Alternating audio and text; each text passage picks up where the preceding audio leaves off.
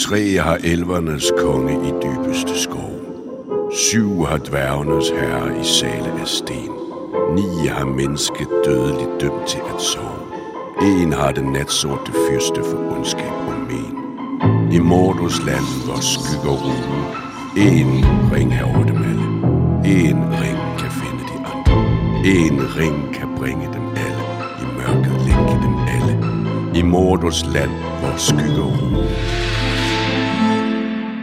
Hej alle sammen, og velkommen til Eventyret over dem alle. Goddag, Niels. Goddag, Frederik. Så er vi tilbage igen. Vi er tilbage i studiet. Og øh, tilbage i lyset, må man sige. Det var jo med et mørkt afsnit, vi, vi havde sidst. Det var jo en, en, en sand vandring gennem mørket. Ja. Øh, med noget af en afslutning. Ja. Som jeg vil næsten sige, at øh, jeg befinder mig i et mørke, der er større end det mørke, jeg befandt mig i før. Gandalf faldt i dybet. Nå. Jeg synes, det er, jeg synes, det er hårdt, og jeg, jeg kan kun relatere til, hvordan de her det her følgeskab må, må føle det nu. Ikke? Det er jo deres leder, det er ham, der har taget teten hele vejen. Ham, der sagde, at han ville føre dem i mørket, når ingen andre ville, og så videre. Ikke?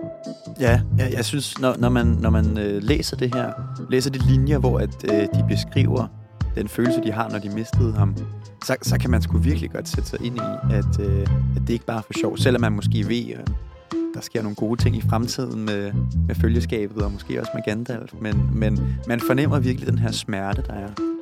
Og hvis man kigger sådan lidt overordnet på, på det her værk, altså på Ringnes Herre, så, så kan man sige, Elrond han beskrev det som, at, at Midgård, der findes en masse gode steder, der findes en masse safe havens, eller hvad man siger, små lommer af godhed og sikkerhed. Ikke? Men, øh, men det er simpelthen lommer, altså så følgeskabet, de må hoppe over det her oprørske hav øh, på sten. Og, og man kan sige, nu har de virkelig taget et stort spring over, øh, eller igennem Moria her, og kommer ud på den anden side, og måske i sikkerhed. Måske er de i sikkerhed på en sten igen, eller i en lomme af godhed. Øh, og de her lommer af godhed, de, de giver også mulighed for, at man som læser øh, ikke oplever action, men man måske kigger lidt indad i karaktererne. Og det giver også mulighed for, at karaktererne kan kigge lidt ind, indad på sig selv og deres egen udvikling. Så øh, det er måske noget af det, vi skal til at, at kigge på her i, i dagens afsnit, og måske det næste også. Yes. Men øh, skal vi ikke bare til at komme i gang? Jo, det synes jeg.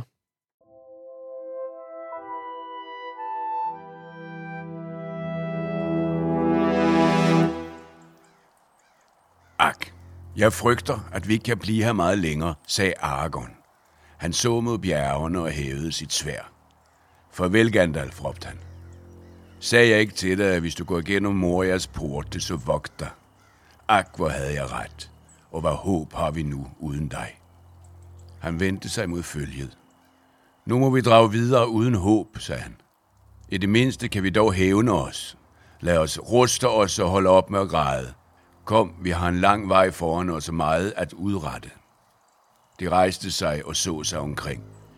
Mod nord førte dalen op i en skyggefuld kløft mellem to store bjergearme. Og over dem lyste de tre hvide tinder. Kelebdil, Fanuidol og Karadras. Morias bjerge. Øverst i kløften flød en rivende strøm som et hvidt slør over en lang stige af små vandfald. En tåge af skum hang i luften omkring bjergenes fod. Hist af skyggefugetrappen, sagde Aragorn og pegede på vandfaldene. Hvis skæbnen havde været os blidere, skulle vi være kommet af den dybe vej, der går ved siden af bjergbækken. Ja, eller hvis Karadras havde været mindre grusom, så Gimli. Der står han og smiler i solen. Han troede med knyttet næve af den højeste af de sneklædte tinder og vendte sig bort. Ja, man kan sige, at selvom de er kommet ud af, af bjergenes skygge, så er de ikke i sikkerhed.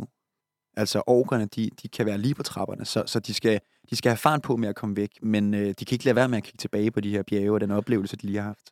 Ja, og det der med, at de er kommet ud af bjergenes skygge, det synes jeg, det her citat vidner om, at de netop ikke er. Det, det fylder jo stadigvæk utrolig meget hos dem, at de blev besejret af Karadras.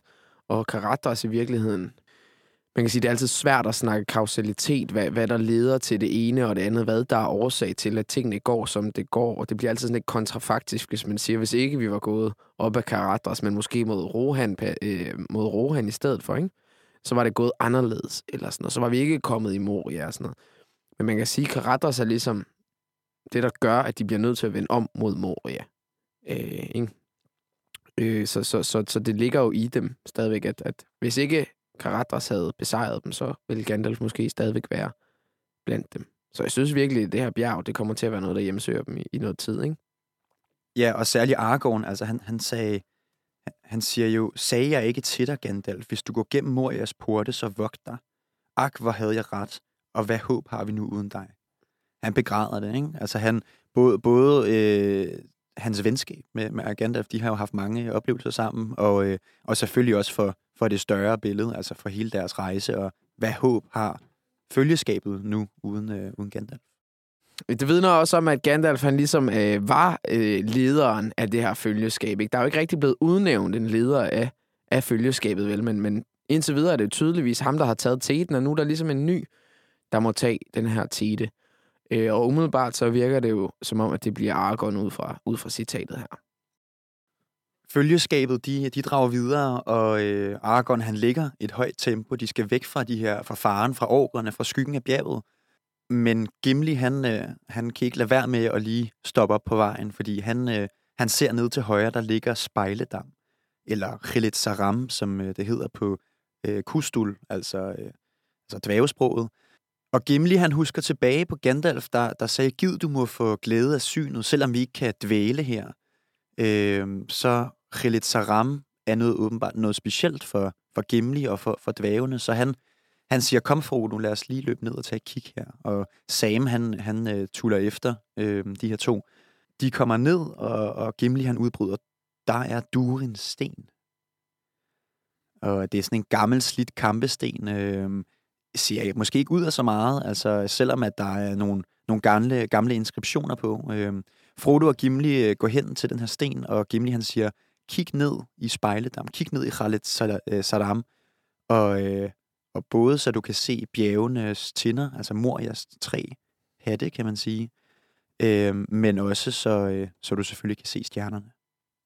En god måde at prøve at forstå det her Khaled Saddam på, den rolle, det spiller for, for Gimli, er at sammenligne det lidt med øh, et mindesmærke i, i stil med Stonehenge for eksempel, eller de gamle pyramider, de Babylons hængende haver, eller et eller andet, der har en bestemt betydning for et bestemt folk, en bestemt kultur og civilisation.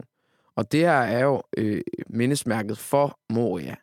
Nu har de godt nok været i Morias øh, haller og sådan noget, men, men det her er lige præcis der, hvor Durin første gang kom til stedet, ikke?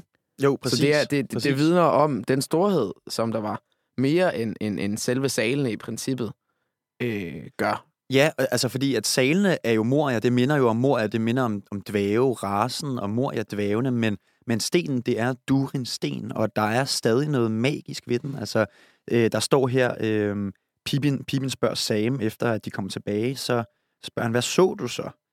Og Sam, han svarer ikke. Han, han var så fordybet i sine tanker, at han ikke kunne svare, står der i bogen. Og øh, der står sådan set ikke, hvorfor han, hvad, hvad han tænkte på osv., men, men det, man skal byde mærke i, det er, at for evigt, bliver det sagt, efter at Durin, han han kiggede ned og så Morias tre tinder, øh, blandt andet Karata som en af de her øh, tinder. Øh, når man så kiggede i spejledam, altså Khalid Saddam, så blev vandoverfladen øh, helt mørk, meget magisk, og så uanset om det var dag, højlys dag, solen stod op, så kunne man se øh, de syv stjerner, som der symboliserede den her dvæve, øh, slægt øh, og dvæverasen. Så, så når de står der ved den her sten, så det bliver, de siger, der bliver ikke beskrevet, hvad de, hvad de ser egentlig, men, mm. øh, men i forhold til Sams reaktion, altså det er i hvert fald mærkeligt. Øh, han, han er meget mundlam, når de kommer tilbage. Og, og når du siger det her med, med sammenligner dig med et af de her vidunder, ikke? altså øh, Stonehenge for eksempel, så øh, må det jo også være utroligt, at, at øh, vi, vi, vi, vi kender jo ikke dem, der byggede Stonehenge, og vi ved knap nok øh, pyramiderne. Det er i hvert fald nogen, der, nogen, der er long gone, kan man sige. Men hvis nu, at vi i vores kultur, vores øh, moderne, vestlige pseudokristne kultur havde øh, et objekt eller et sted, som der øh, ligesom havde en direkte forbindelse til nogle af the founders af vores kultur. Jeg kan huske, at jeg var i Istanbul her for et par år siden, øh, hvor jeg var på et museum, og, og på det her museum, der udstillede de noget, som de selv sagde var Moses stav. Mm. Til den dag i dag, der tror jeg simpelthen ikke på, at det var Moses stav, det der. Men, men jeg kan bare huske, at, at folk stimlede selvfølgelig rundt om den her stav, og der var, det lignede sådan en fuldstændig sådan Disney-stav. Altså, den så, Mm. altså sådan virkelig en, en, en flot, lækker, udskåret stav, og ja, det var meget urealistisk, synes jeg i hvert fald. Og, og som, som et oplyst menneske øh, i, fra Danmark, så tænker jeg også, så ville jeg have hørt om Moses stav, hvis det var den rigtige stav, ikke? Men bare det at have et objekt eller et sted, hvor at der er så meget historisk bundet i en, i en person, altså i Moses, altså øh, der findes selvfølgelig også, øh, hvad hedder det, højen i Jerusalem, altså der, mm. hvor Mm. at man mente, at, at Jesus han blev, øh, Golgata. ja, øh, men, men alligevel at have en sten, som der er udhugget af den her person, det må jo være fuldstændig fantastisk. Men altså, du kan jo sammenligne det med Jellingestenen i Danmark, som, som jo er et vidnesbyrd om en grundlæggelse af den kristne danske kultur, øh, og den storhed, som der fulgte med, øh, med det, ikke? Så, og, og generelt hele Harald Blåtands, øh, hvad skal man sige, centralisering af, af det danske kongerige på det tidspunkt, ikke? Det er lidt svært, hvad man skal kalde det, ikke? Men der, der skete jo en, en centralisering, og kristendom spillede øh, givetvis en rolle deri, ikke? Som stenen her øh, bevidner.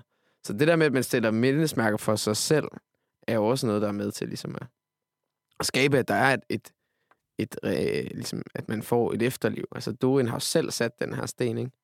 Der kunne lige så godt ikke være nogen sten. Men at spørgsmålet her også, og det du siger, det er vel egentlig, at det er spejledammen, der er det specielle, ikke? Og det er den, der på magisk vis vidner om, om, øh, om dværgenes storhedstid, ikke? Med de her syv stjerner. Så efter den her afstikker til dværgenes helligdom, Durins sten, så øh, kommer dværgen Gimli og de to hobitter her, Sam og Frodo, tilbage til følgeskabet. Og de befinder sig nu et sted, hvor der er en bæk, der springer ud. Det er Sølverbæk, for vi har vide, den hedder. Og den her Sølverbæk, den skal de egentlig følge resten af, af vores kapitel her, kan man sige. Den leder dem mod deres øh, forløbige øh, destination. Så fø- følgeskabet her følger altså en flod, kan man sige. Det er jo ikke noget nyt for os. Vi har set det tidligere også i blandt andet Kløvedal, at floden spiller en rolle, og vi skal se det også i dag, hvordan den spiller en ret stor rolle her i, i Tolkiens univers. Så Sølverbæk, det er vores vejviser.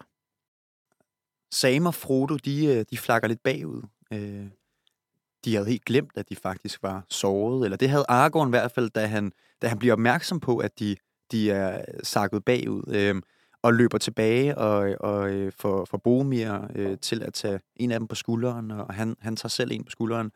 Og, øh, og så går de et par kilometer mere, før de holder et hvil.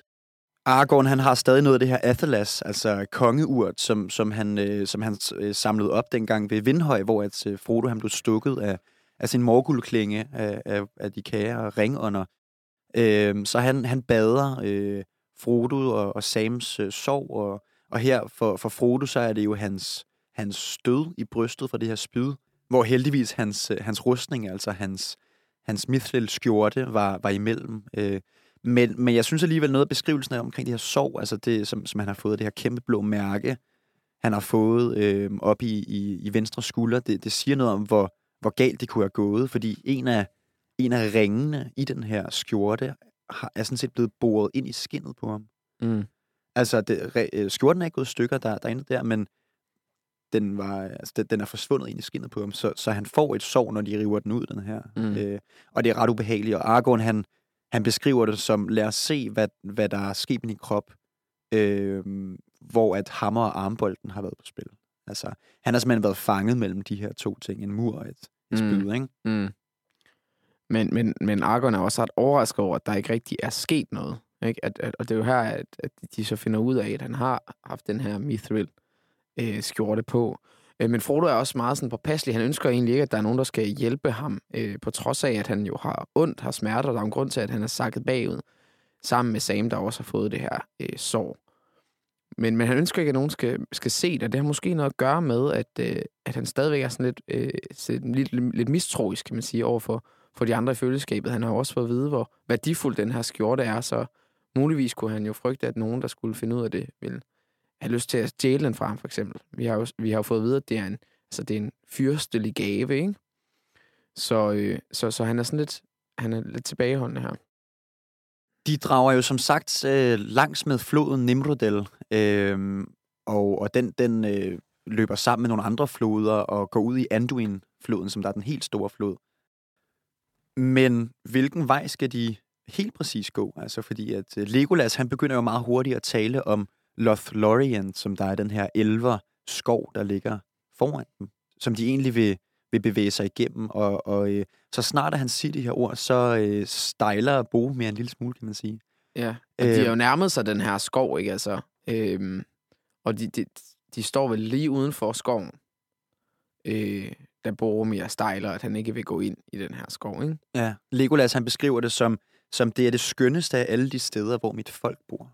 Altså han, han taler kun godt om, om stedet og, og så videre, men, men Boromir, han, man, må, man må tænke, at siden de rejser ud fra Kløvedal, der har de kun oplevet nederen ting. altså ja. alle, de, alle de forslag til veje, de har gået, har bare været, har bare været forfærdelige. Øh, så øh, jeg ved ikke, om, om, øh, om man i, i Gondor har det her saying med tredje gang er lykkens gang, altså om, om han kan blive overvist med den metode, men, men man må sige, at de tidligere veje, de har vel gå, har været katastrofale.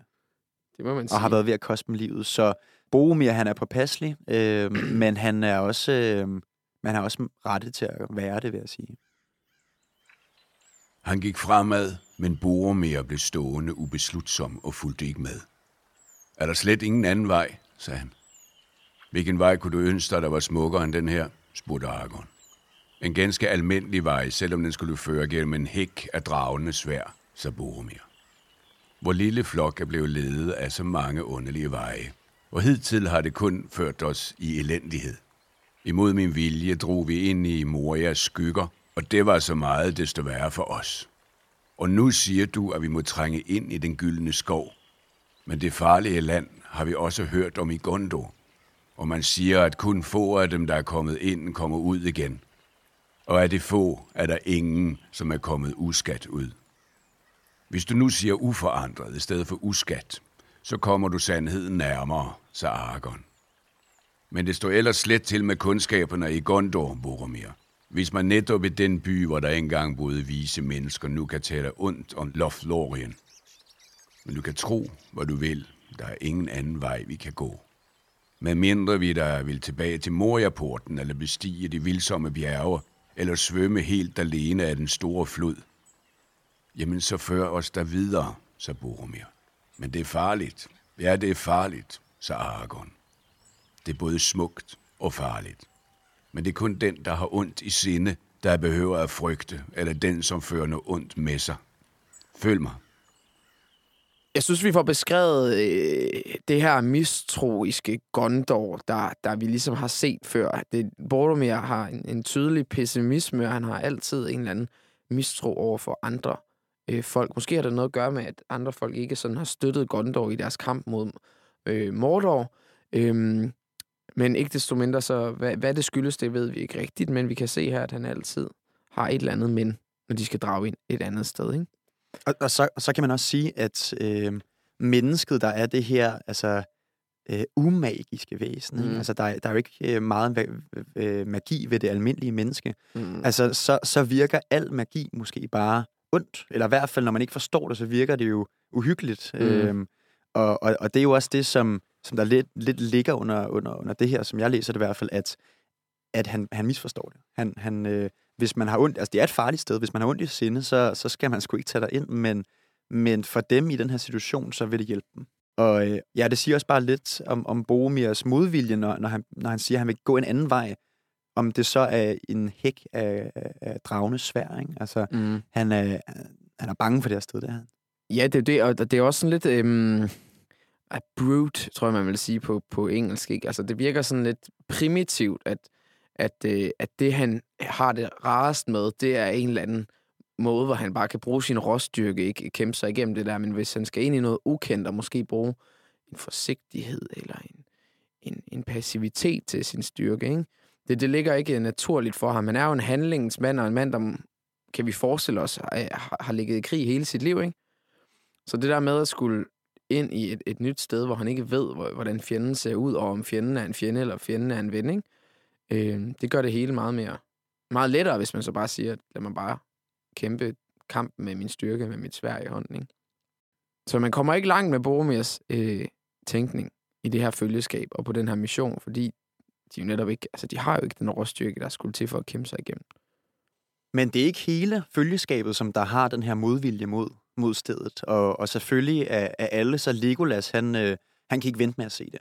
Han, han begræder, at, at det er om vinteren, at de drager til, fordi han beskriver øh, foråret som det smukkeste, man overhovedet kan bevidne i hele Midgård. Øh, I det her, i, i Lothlorien. Og, og det, det, det er særligt på grund af nogle, nogle træer. Mel, Mellyren, tror jeg det hedder på elversprog, med et y. Jeg ved ikke, hvad det hedder på, øh, på, på øh, menneskesprog. Kan, kan du slå op i, i øh, vores kære øh, Tolkien-leksikon og måske lige tjekke dem ud, de her træer? Mel, mel. Mellyren er flertal for melorn, altså guld træ på Sindarin. Og grund til, at de kaldes for guldtræer, det er, fordi de har en, en øh, sølvfarvet stamme, med, altså sådan en sølvfarvet gråt bark. Jeg tror, man kan prøve at forestille sig en form for birketræ måske. Øh, og så har de helt gyldne blomster. Og det er nogle meget høje stammer, der så på toppen danner den her krone. Og det er i de her kroner, at folket i Lothlorien, de bor, de danner det, man kalder for Telline, som er en slags platform, kan man sige. Godt, så det er de her træer, som er specifikke for det her sted, som er kendt for det her sted. Man kan jo forestille sig, øh, man kan godt forestille sig Legolas ønske om at se det her sted, ikke? Øh, også fordi, at det, det, det ligesom er kendt som, som, som et, et gyldent sted. Ikke? Altså, at den her skov, vi skal huske, Legolas kommer også fra en skov, men den skov, Legolas kommer fra, den er altså blevet omdøbt til dunkelskov. Øh, så man kan sige, at, øh, at de gyldne træer her øh, står i modsætning til den, det mørke, der er faldet over øh, dunkelskov, hvor Legolas selv kommer fra. Legolas, han, han hylder den her, den her skov øh, med en sang, selvfølgelig. Og, øh, og den, ja, den er lidt kedelig, den her sang, for at være helt ærlig.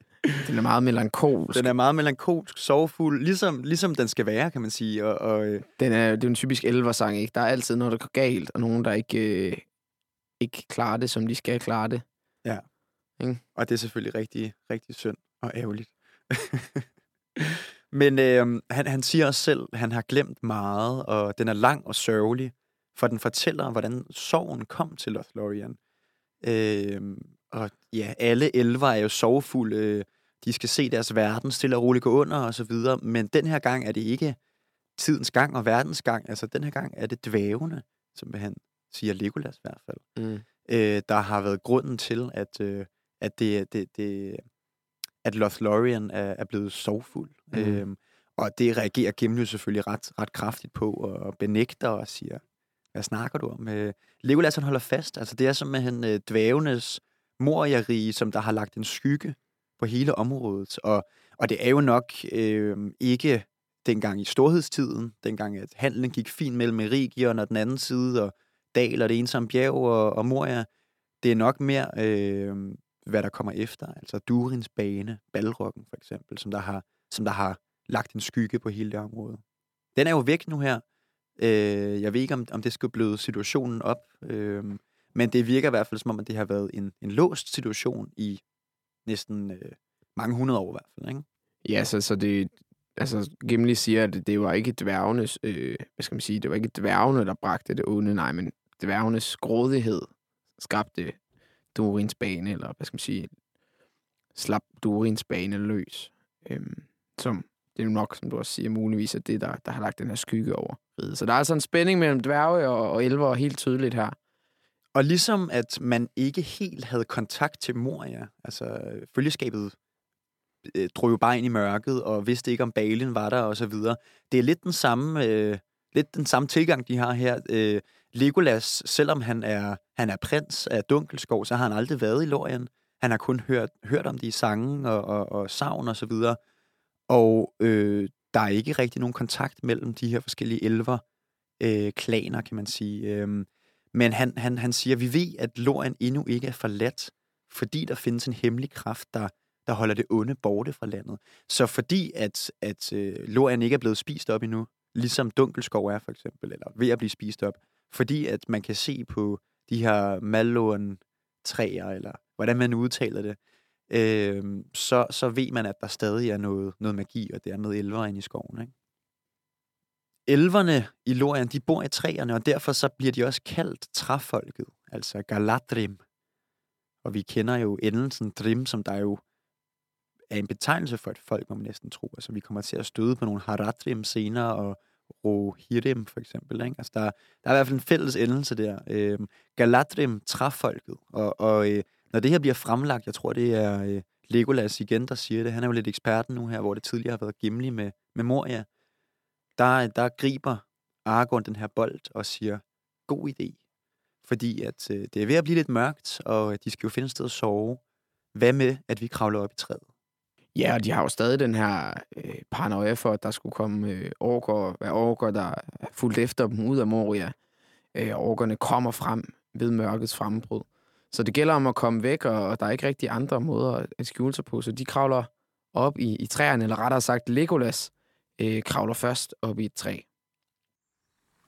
Han sprang let op fra jorden og fangede en gren, der voksede ud fra stammen højt over hovedet på ham. Men netop i det øjeblik, hvor han hang der og gyngede, lød der en stemme op fra træets mørke. Daru, sagde den i bydende tone, og Legolas faldt ned på jorden, overrasket og bange. Han trykkede sig ind mod træet. Stå stille, viskede han til de andre. Rør jeg ikke, og sig ikke noget. Der lød sagte latter, og så talte den anden klar stemme på et af elvernes sprog. Frodo kunne ikke forstå ret meget af det, der blev sagt, for det sprog, som skovfolket øst for bjergene brugte, lignede ikke det, som taltes i vest. Legolas kiggede op og svarede på samme sprog. Hvem er de, og hvad siger de? spurgte Mary. De er øh, elver, sagde Sam. Kan du ikke høre deres stemmer? Ja, det er elver, sagde Legolas. Og de siger, at de trækker vejret så larmende, at de ville kunne skyde jer i mørke. Sam lader hurtigt hånden over munden. Men de siger også, at de ikke behøver at være bange. De har holdt øje med os længe. De hørte min stemme på den anden side af Nimrodal, og blev klar over, at jeg tilhørte deres slægt mod nord. Og derfor hindrede de os ikke i at gå over floden. Og bagefter hørte de mig synge. Og nu beder de mig om at klatre derop sammen med Frodo, for det lader til, at de har hørt et og andet om ham og vores rejse. De beder jeg andre om at vente lidt og holde vagt ved foden af træet, indtil de har besluttet, hvad der skal gøres. Ja, så de har heldet med sig, må man sige. Øh, og øh, det er venligsindet umiddelbart. Altså, elverfolket kan jo godt være øh, fjendske. Altså, mm. og, og Legolas folk, øh, som Bilbo støder på i Hobbiten, er jo yderst fjendske. Altså, de smider jo hele holdet i fangehullet.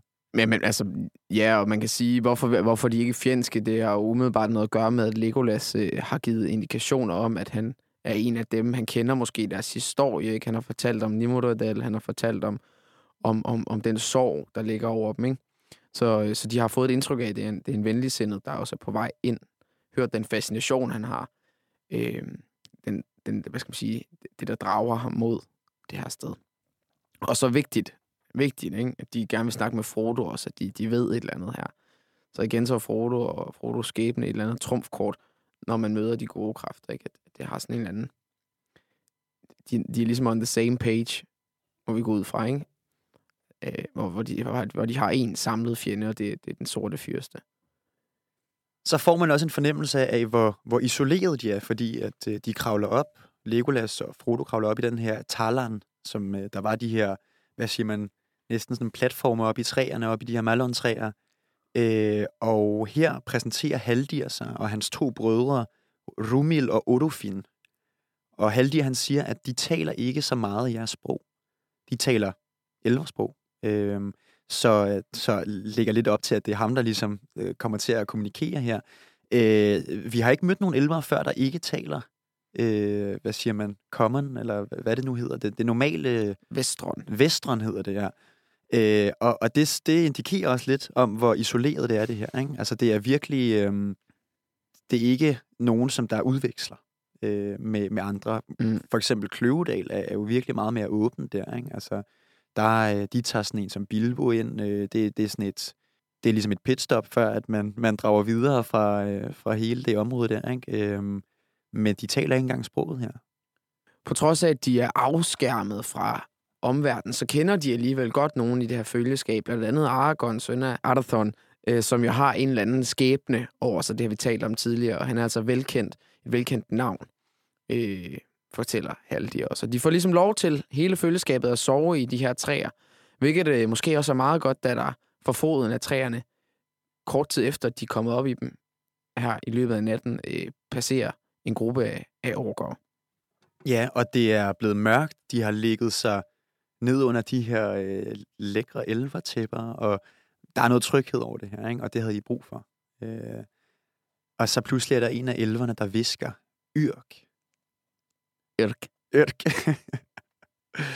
man, man kunne måske forveksle det med skir, altså Skirk. fra Island, men, øh, men det er Yrk. åbenbart det, øh, det er elvers, øh, elversproget for ork. Øh, og, og han har da helt ret, fordi at øh, der kommer en ret stor bataljon, øh, der leder efter dem, kan man tydeligvis se. Ikke? Øh, og Haldir, han, han laver virkelig et, et, et tegn for, at de skal være stille, fordi tre elvere øh, plus Legolas fire elvere og det lille følgeskab her, kan ikke gøre meget mod sådan en her bataljon. Altså.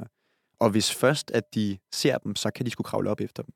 Mm. Så de ligger musestille op i de her tarlan, og, øh, og så snart at daggryet kommer, og, og de her orker er væk, så bliver en af elverne, jeg tror det er Olofin, han bliver sendt i forvejen for at advare omkring de her orker, og for at melde ankomsten af, af følgeskabet her. Ja, for de er ikke kommet ind i selve øh, Lorien, skovfolkets rige. De er stadigvæk kun øh, i en forpost. Ikke? Øh, Haldir og hans to brødre var ligesom spejdere.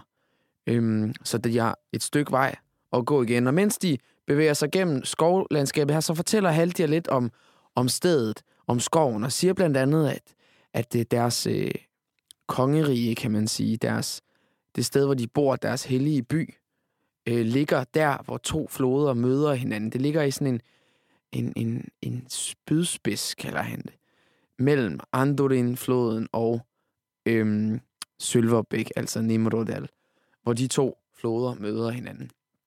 Og, øh, og floderne agerer øh, beskyttelse for det her folk, og de agerer øh, også liv, kan man sige, øh, tilfører liv.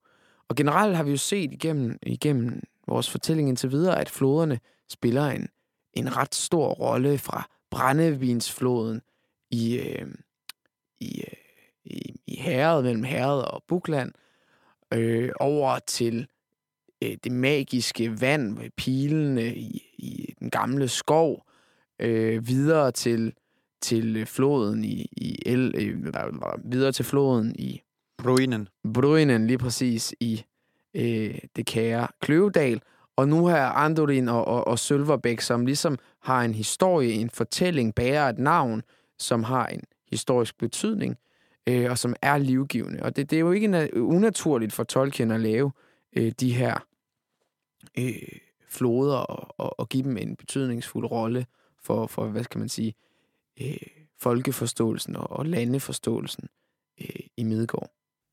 Ja, og øh, den her flod, som de har gået langs med, den hedder Nimrodel, den øh, er jo også opkaldt efter den her elver dronning, eller i hvert fald elver kvinde, som, øh, som var gift med Amroth, som der grundlagde Lorien, og som der var en, en stor øh, karakter for, for, for den her elver-klan, kan man sige, den her elver-familie. Øhm, og hvis man lytter godt efter, når man, når man ligger og daser ved siden af floden, så kan man høre hendes stemme, bliver det sagt i hvert fald. Og, og grunden til, at øh, Nimrodal-fortællingen, det er den fortælling, som Legolas øh, fortalte tidligere i kapitlet, også er så sorgfuld, det er fordi Nimrodal forsvandt, før hun fandt vej til Amroth igen. Øh, da balrokken kom ud af Khazad-dûm, der øh, flygtede flere af elverne fra øh, Lorien, og en af dem var Nimrodal. Øhm, men hun forsvandt på vejen her, og man fandt hende aldrig igen. Så hun er ligesom symbolet på den sorg, der faldt over Lorien. Øh, og der øh, er floden så også opkaldt efter hende. Men altså, jeg tænker sådan historisk, hvilken kontekst er det, øh, Tolkien han skriver i her? Men han skriver i et Europa, som, som har floder som markører øh, og, og floder som kulturbærer. Ikke? Der er en bestemt kultur langs Rhinen, der er en bestemt kultur langs Donaufloden. Øh, der er en bestemt kultur langs Elben og så videre. Ikke? Øh, så floder be- betyder rigtig meget, øh, også i forhold til musik for eksempel. Ikke? Altså, øh, der er en masse musik, der er opkaldt efter, eller skrevet til floder. Øh, og i særdeleshed også i forhold til økonomi og kulturs opblomstring og, og nedkomst. Altså når floder forsvinder. Ikke? Man ser blandt andet øh, i, øh, i Mellemøsten, at når, når vandveje de forsvinder, jamen, så uddør øh, kultur. Ikke? Når der er tørke steder, så uddør kultur. Floden er ligesom livgivende. Ja, Nilens betydning i gamle dage, altså at området omkring Nilen var, var vådere, end det er i dag. Mm. Ikke? Altså, og det var det, der lavede storhedstid for, for hele det egyptiske Præcis. øh, imperie, eller hvad, hvad det nu øh, hedder. Og jeg kommer også til at tænke på, når du siger musik, altså jazzmusikken startede i New Orleans som sådan nogle begravelsesoptog, bevægede sig langs med Mississippi-floden. Mm. Mm. Nu er jeg lidt musiknørd, så Ja, ja. derfor jeg lige ført sådan en anekdote af, men bevægede sig langs med Mississippi-floden op til St. Louis, tror jeg. Øh, videre op, måske helt op til Chicago, og så stik øst på med fabriksarbejderne, der, der, øh, der, der tog til New York, fordi det var der, alle de nye fabrikker åbnede på det tidspunkt. Ikke? Mm. Øh, og, og det var derfor, at New York blev det store øh, jazzscene. Ikke? Det var simpelthen fordi, at, at man som, som jazzmusiker i New Orleans øh, til sidst ikke kunne få arbejde mere der, og så hoppede man på en flodpram og, og spillede, øh, var jazzmusiker på en, en flodpram, som der sejlede frem og tilbage mellem St. Louis og, øh, og New Orleans. Altså, så, så den hurtige... Jeg, jeg tror også, det er noget med, med rejsetiden, sådan set. Altså, jeg tror også, det er noget med, at, at floder også... De, de skaber bare kultur, både fordi der er, er, er føde i dem, men det er jo også øh, noget import, eksport og, og først og fremmest rejsetid. Altså, og det er jo også det, som, som når Gandalf, han, han ikke tager dem ned sydpå igennem Rohan, han tager dem stik øst øh, fra Kløvedal næsten, ikke? Og det er måske, fordi han vil fange en af de her floder. Han vil have dem så tidligt ud på Anduin-floden, som der jo går fra helt op i nord, øh, og ned langs øh, forbi Dunkelskov på, på, på højre hånd, og så Lorien på venstre hånd, så går den helt ned til, øh, til Osgiliath, som der ligger et stenkast fra Mordor. Ikke? Altså, Mhm. så det er faktisk en, en hurtig transportvej, som de, de jagter nu her. Ikke? Og apropos floder, så, øh, så kommer de til endnu en flod, fordi at øh, de skal krydse den, der hedder Kelebrand. Og de kommer fra Nimrodel, og Nimrodel løber sammen med Kelebrand på et tidspunkt, og man skal krydse den her flod for at komme ind i Lorien. Og den markerer også grænsen ved Lorien. Øh, elverne, de er simpelthen så, øh, hvad siger man, blærerøvsagtige, at de kaster en enkelt snor, og, øh, og den fanger et træ på den anden side, og så øh, hopper de bare op, og så løber de hen over snoren. Det er meget blæret, ikke? Og det må man sige. Ja. De elegante. Det er, det er elegant, det der. Og øh, heldigvis så øh, til, til resten af følgeskabet. Så jeg gad godt at se Boromir lave den der. Den, han, han, det havde nok været sådan en god YouTube-video. Ja, vi har jo fået en beskrivelse af Boromir før, ikke? Hvordan, hvordan han, er, han er ikke så høj som, som øh, Aragorn, men er noget mere lavstammet. Ja. Så jeg tror umiddelbart ikke, han kunne øh, nå over øh, sådan en, en enkelt, øh, øh, hvad skal man sige, et enkelt ræb spændt over floden her. Men Ja. så er det godt, de for deres skyld spænder to andre ræb over, så de kan holde fast i noget, ikke? Men man kan sige, at Boromir har måske et lavere tyngdepunkt, end Aragorn har. Han, er jo, han hedder jo langben, ikke? Longshanks. Longshanks, ja. Ja. ja. Nå, men, øh, men så snart at de er kommet hen på den anden side af Kelebrand, øh, så stopper de op. Fordi nu er de faktisk i Lorians rige, og øh, elverne kigger ned på Gimli, og så siger, fra nu af, der kan du ikke drage længere. Du skal have bind for øjnene. Det er, hvad de siger til ham. Vi kan ikke have en dværg øh, ind igennem Lorien. Altså, det, øh, det er for det første ikke sket øh, i mange hundrede år, men, men du må heller ikke se Lorien. Øh, Argon, han, han prøver jo at, at mane til, til fornuft og, øh, og ligesom forhandle lidt, og, øh, og så siger øh, Argon, han, han siger så, okay, men så, så må du give os alle sammen bind for øjnene. Meget, meget diplomatisk, synes jeg. Øh, Gimli, han, han øh, trækker lidt igen og siger, prøv her, I behøver ikke alle sammen for min skyld at tage det øh, på, så længe Legolas, han t- også tager bind for øjnene. Så Gimli, dværgen, han vil have den anden elver med på de her bind for øjnene. Og, øh, og Aragorn, han, han banner over, øh, hvor, hvor stedig Gimli er, og, øh, og så begynder Legolas ellers også at blive stedig. Han, øh, Han siger, øh, jeg er elvermand, og i slægt med disse. Det, ja, det, det, det vil jeg simpelthen ikke. Det vil være, jeg tror også, han synes, det er lidt pinligt måske. Øhm, Argon, han siger den her gang, pokkers tage elvernes stedighed. Vi gør det alle sammen. Nu slår han det fast, ikke? Og, øh, og Gimli, han er stærkt utilfreds bare over det her, ikke? Han, øh, han vil virkelig, han vil jo bare skabe problemer med det. Ja, han er sådan lidt kontrær, ikke? Han siger også, at hvis, øh, hvis han skulle øh, slå en tog eller, eller et knæ eller noget, mens han går gennem skov med bind for øjnene, så skal nok få høre for det og, og få en regning tilsendt, han har sagt, han siger erstatning. Ja, lige der, præcis. Får I Erstatningskrav. mit, øh, hvad hedder det, forsikringsnummer? og Ja, ja, police tilsendt. Øhm, så det ender med, at de alle sammen går med bind for øjnene ind i det her øh, hemmelige, hemmelige rige. Det, som man kalder for Neith, eller Kilen, altså det her lille land, den her lille landtange, som er klemt inde mellem de to floder, Nimrodel og Andorin.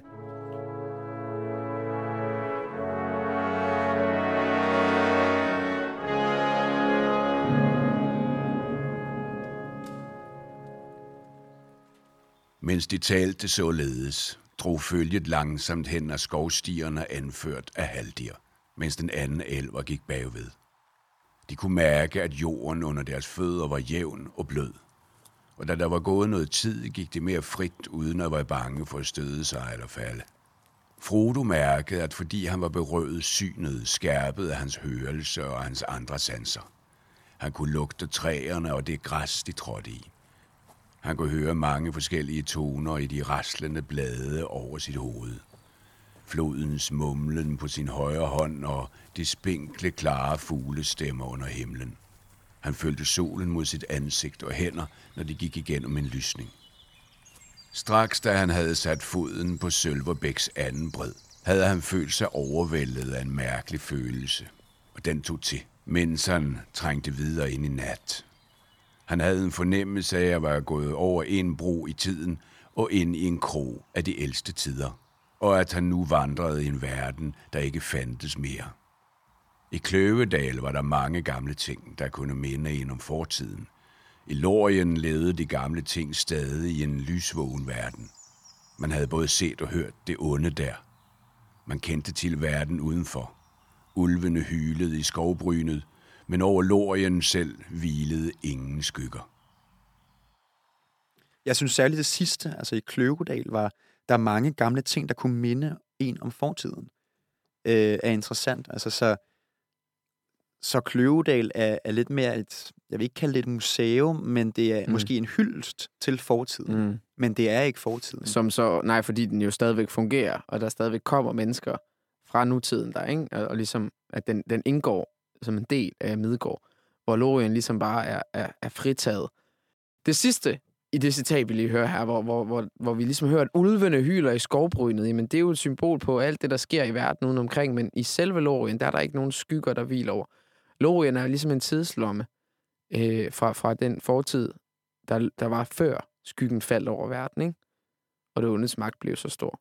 Og det er jo også derfor, de skal have bind for øjnene. Det er derfor, de bliver, øh, hvad skal man sige, fuldt til dørs fra den yderste forpost af skoven, hvor Haldir og, og, og hans brødre møder dem, ikke? og hele vejen ind. Det er for, for ligesom at beskytte det her sted. Det er jo også derfor, de bor i træerne. De kunne jo lige så godt bare bo imellem træerne, ikke? Eller fælde nogle af de her træer, ikke? Det, der, det vidner om, at de skal løftes over nutiden, over det præsente, ikke? Og det er også derfor, at jeg kan godt forstå, at Frodo han føler, at han ligesom er kommet ind i et, i et nyt sted, hvor der er nogle nye regler, øh, et nyt mindset på en eller anden måde, der, der gælder. Efter vandring i et par dage med bind for øjnene, der kommer de til en lysning. Og øh, nu er det tid. Nu er, nu er de vandret igennem alle de her stier, og, og nu er de faktisk næsten inde ved hjertet. Så de får bindet øh, af, og, og kan, nu, kan nu se, hvad der sker rundt om dem. Og øh, det, de, det deres øjne møder, er ligesom helt fantastisk. Det bliver det i hvert fald beskrevet som. Øhm, Haldir, han beskriver det som øh, Kedin Amroth. Og det er simpelthen øh, ham her Amroth, ham her kongen af, af Lorien fra, fra gammel tid, øh, den gamle elverfyrste. Det er hans mindesmærke, kan man sige. Og det er en, en høj med, med nogle af de her maløren træer på. Og øh, hvis man kravler op i den her høj, så kan man så kan man faktisk se ud i horisonten, og man kan have et overblik over både Lorien, og man kan se, øh, man kan se langt væk, der ligger noget, øh, noget mørkere land, og noget, øh, som jeg, jeg gætter på, at Dol Guldur, som der er den her fæstning nede i sydpå, øh, et uhyggeligt sted i hvert fald. Men, øh, men det er simpelthen første smag for, øh, for, for følgeskabet på, øh, på, på det her fantastiske sted. De andre kastede sig i det duftende græs, men Frodo blev stående overvældet af forundring. Han havde en fornemmelse af at være trådt igennem et højt vindue, der vendte ud mod en forsvunden verden. Hans sprog manglede ord for det skær, der hvilede over det. Alt, hvad han så, var så smukt formet, men virkede så skarpt tegnet, som om det først var blevet tænkt og skabt i det øjeblik, hvor bindene blev taget fra hans øjne, og alligevel gammelt, som om det havde været der altid. Han så kun farver, som han kendte i forvejen, gyldne, hvide, blå og grønne, men de var friske og intense, som om han så dem for første gang, og havde fundet på nye og vidunderlige navne til dem. Her ville intet hjerte om vinteren kunne længes efter våren og sommeren. Intet af det, der voksede på jorden her, var forkert, eller sygt, eller misdannet. Intet plettede landet Lorien. Han vendte sig og lagde mærke til, at Sam nu stod ved siden af ham og så sig omkring med et forvirret udtryk, mens han gned sine øjne, som om han ikke var sikker på, at han var vågen. Men det er jo solskin, og det er højlys dag, sagde han. Jeg havde nu troet, at elver var mere sådan måne og stjerner, men det her er da mere elveragtigt end noget andet, jeg har hørt tale om. Jeg har det, som om jeg var inde i en sang, hvis de forstår, hvad jeg mener. Haldig så på dem, og det var virkelig, som om han forstod meningen, både med det, de tænkte, og det, de sagde. Han smilede.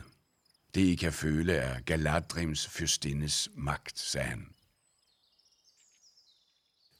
Den er, den er fed, den her beskrivelse, ikke kun fordi, at Tolkien, han, han skriver flot, øh, men den får også mig til at tænke på, hvad, hvad, hvad filen det er, øh, den, den beskriver egentlig. Altså, hvad, hvad er det? Fordi en, en blomst kan være flot, og, og øh, græs og natur kan være flot, men, men hvad er det for et, et indtryk, de, de får dem her? Altså, nogle gange så kan jeg godt have det, hvis, hvis man kigger på et, på et øh, smukt øh, landskab, eller hvis man kigger på nogle bølger, hvor lyset slår ned på øh, og, og genspejler sig. Så jeg er sikker på, at hvis det ikke var mig, der i virkeligheden sad og kiggede på det, men jeg så et billede, et malet billede af det, det her genspejl i vandoverfladen, så vil jeg synes, det så urealistisk ud. Mm. Altså, at, at et, et maleri, altså, øhm, at det at male virkeligheden, det kan være enormt svært, og det er jo der, hvor impressionismen kommer ind, tænker jeg. Ikke bare at male realismen, altså ikke bare male præcis, som det ser ud, men male, hvordan øjet ser det. Øh, og, og det synes jeg næsten, at, at der er et spil i, den, i det her citat, altså at, at det går fra, at, at det er noget, der, øh, at, at, det, at de har haft sådan en impressionistisk, kan man sige, opfattelse af, af verden, altså de har set det med, med egne øjne øh, og eget mindset og fortolket verden på den her måde, og hen til det, som de oplever nu her, at det er, det er perfekt. Der er, det er næsten mærkeligt perfekt. De kan ikke sætte en finger på, hvad det er. Linjerne er klart tegnet op omkring hver blomst og, og så videre. Hvad er det, der gør, at det her det bare er, er, er, er friskt og nyt, men gammelt og ikke støvet? Det er en mærkelig spændvide. Og så slutter den lige af det her citat med at sige, det er Galadrims dronningsmagt. Mm. Der er en skaber bagved. Der er en kunstner bagved. Ja, men det er jo også meget, altså som du siger, det er en kunstner, ikke? Det, det, det gør jo også, at det er kunstigt på en eller anden måde. At det, det er en eller anden en falsk virkelighed, ikke? Og, og det er jo meget, at vi så det før med, at det, det, det, er, en, det er en fortid i nutiden, ikke? At det, det, den er ligesom afskåret fra det, der foregår udenfor. Øh, den tager ikke stilling til det, der foregår udenfor. Elverne er generelt, det har jo det her med, at det, enten så bliver de i, i deres lille enklave, eller så drager de væk imod havet, ikke? Øhm, så det, at alting ser godt ud her, at alting, øh, hvad skal man sige, ikke er problematisk, det er jo også lidt, altså det er jo lidt fake, ikke? At, at der ikke er noget dårligt på jorden, og der ikke er nogen visne blomster, eller sådan nogle ting, ikke? Men så, så snart man kommer op ikke, og kigger ud over, så kan man jo godt se, at Dol Guldur ligger dernede, ikke, og mørket øh, sænker sig over Dunkelskov. Så når man befinder sig nede i den her, under trækronerne, så, så, er det, så er det den her falske verden. Ikke? Og det Ja. kan jeg da godt forstå, hvis jeg var en magtfuld øh, øh, dronning er, så vil jeg da også forsøge at opretholde den her verden. det, det, som du siger nu her, ikke? Det, øh, det er jo det, som mennesket siger. Det er jo det, det er jo det menneskets opfattelse af verden, altså at verden er forgængelig. Verden er, øh, at, at træet rådner, at, at, at væsener rådner, ikke? Altså, det er det forgængelige, og du fremhæver det smukke i det forgængelige. Og det er jo bare pisse sjovt, når det er det der pointen mellem, mellem spillet mellem elverne og menneskene. Altså, det er, at menneskene har fået den her gave, at, at, at de kan dyrke forgængeligheden, ikke? at det er det, der gør, at deres liv har mening, mens at, at elverne, de, altså for, for et menneske, så er det sgu kunstigt, det som elverne har gang i. Ikke? Det er jo kunstigt, at de, har, at de lever så lang tid. Det er kunstigt, at de kan opretholde livet i, i noget, der virker absurd lang tid, altså, og det er perfekt også, ikke? Altså, fordi vi to, vi ved, at der findes ikke noget, der er perfekt, og, og det er det, der virker så unaturligt her. Det er, det er, det er for perfekt. Men, men, men så kan man måske også godt acceptere det, når man rejser igennem det. Ikke? Altså, Sam han siger, jeg har det, som om jeg er inde i en sang. Mm. Og man må da sige, at de har brug for noget sjælehealing. De har brug for at, jeg vil ikke sige blive frakoblet verdenen, men, men at, at blive taget væk fra, fra, fra den, den reelle verden, fra deres, deres store problemstilling, de står i nu her. Ikke? Altså, de har brug for de har brug for et fodbad, og de har brug for at spise noget god salat, og, og, og tænke på nogle gode ting, og høre nogle dejlige sange. Ikke? Mm. De kravler ned fra det her træ, og neden for træet, der finder de kære Aragorn. Ved højens fod fandt de Aragorn. Han stod stille og tavs som et træ. Men i hånden holdt han en lille gylden ælernorblomst, og et klart lys skinnede i hans øjne. Han var sunket hen i erindringer om noget smukt, og da Frodo så på ham, gik det op for ham, at Aragorn så noget, som engang havde været på dette sted. For de strenge tider var borte fra Aragorns ansigt, og det var som om han var klædt i hvidt. Han lignede en ung, høj, smuk prins, og han sagde noget på elvermål til en, som Frodo ikke kunne se. Arven var Nimelda Namari, sagde han. Og så trak han vejret dybt, vågnede op af sine tanker, så på Frodo og smilede. Her er elverhedens hjerte på jorden, sagde han. Og her hører mit hjerte hjemme for evigt, hvis der ikke skinner et lys bag de mørke veje, som du og jeg stadig må vandre ad. Kom med mig. Han tog Frodos hånd i sin og gik ned af Kerun Amruts høj. Han skulle aldrig mere komme der levende live. Uh, det er også et profetisk Ja, det må man citat, sige. det her. Altså, det, Også uden, at den sidste linje var med, ikke? Ja, den bliver næsten leveret Ja. som, som sådan et cherry on the top. Altså. Ja, lidt for meget måske. Lidt Men, for mig. øh, Ja, ja, det er også dramatisk. Jeg kan godt lide det, men han behøvede ikke at sige det. Nej, men jeg synes, der er mange ting i det. Altså, øh, han siger her, hør mit eget hjerte hjemme for evigt, hvis der ikke skinner et lys bag de mørke veje. Hvis der ikke skinner et lys bag de mørke veje, som du og jeg stadig må vandre i. Måske fordi, mm. Mm. ellers, hvis, hvis, der er et ly- hvis der ikke er noget lys, så kan han blive der. Ikke? Så, så er det der, hvor han hører hjemme. Mm, okay, ja, så er jeg med. Så, vil han høre hjem, så hører hans hjerte hjemme det her rare, perfekte sted, ikke? hvor han er den her unge prins. Sådan kunne man læse det, ikke? Jo, jeg synes i hvert fald, det er sjovt, at, at pludselig så er Aragorn en ung prins. Altså, vi har, Mm. han, har været, han har haft mudder, beskidt tøj på, og ligesom ser mærkeligt gammel ud og, og, og havet ud. Og, han, og så pludselig så åbner man bare op for det her hjerte, han har. Ikke? Og han skjuler det ikke for Frodo. Altså, han, øh, han, det er ikke sådan, at han, han pakker den her blomst væk, når, når, Frodo, Nej. han, når han bliver opdaget af Frodo, som han jo egentlig gør. Øh, han, han, han kigger på Frodo og, og henvender sig bare fyldt af den her kærlighed, som, som Frodo har kunne se øh, på ham. Øh, han havde den her situation til den her blomst. Og så er det jo også sjovt, altså hvem taler han til? Det bliver jo beskrevet, at han lignede et ung, høj, smuk prins, og han sagde noget på elversprog til en, som Frodo ikke kunne se. Altså, hvem, hvem står han og taler med sig selv, eller, eller hvad er det? Han, han siger, skal vi se, hvad der står, han siger, Arven Vanimelda Namari.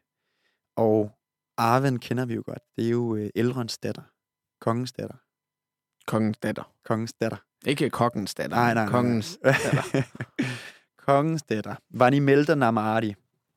Bare sige, at jeg ikke helt ved, hvad det betyder. De fleste, som der lytter på den her podcast, har jo set filmene. Og vi hanker jo både op i dem, som der ikke har set filmene, og dem, der har set filmene. Men en ting, som der er med, øh, med Arven og, og øh, Aragorn, det er jo, at det ikke bliver fortalt i bogen, om de har et forhold eller ej.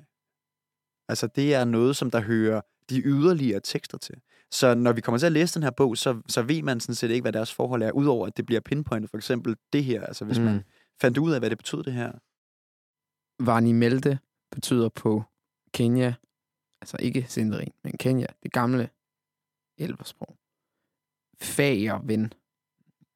Og så står der her efterfølgende, at det er Dunadan, den 16. hersker over Numenor, den tredje regerende dronning. Ja, okay. Den anden alder, 2600. Nå. Eller Namaria, det betyder på Kenya farvel. Ja, det er farewell. Så jeg ved ikke, om vi blev klogere. Nej, det, det, det, det tror jeg ikke rigtig, vi gjorde. Når jeg hører det her, så fornemmer jeg lidt, at, at Aragorn, han, han mindes en, en situation, når han har stået med den her blomst, og han har sagt de her ord, som der jo går ud til arven. Altså.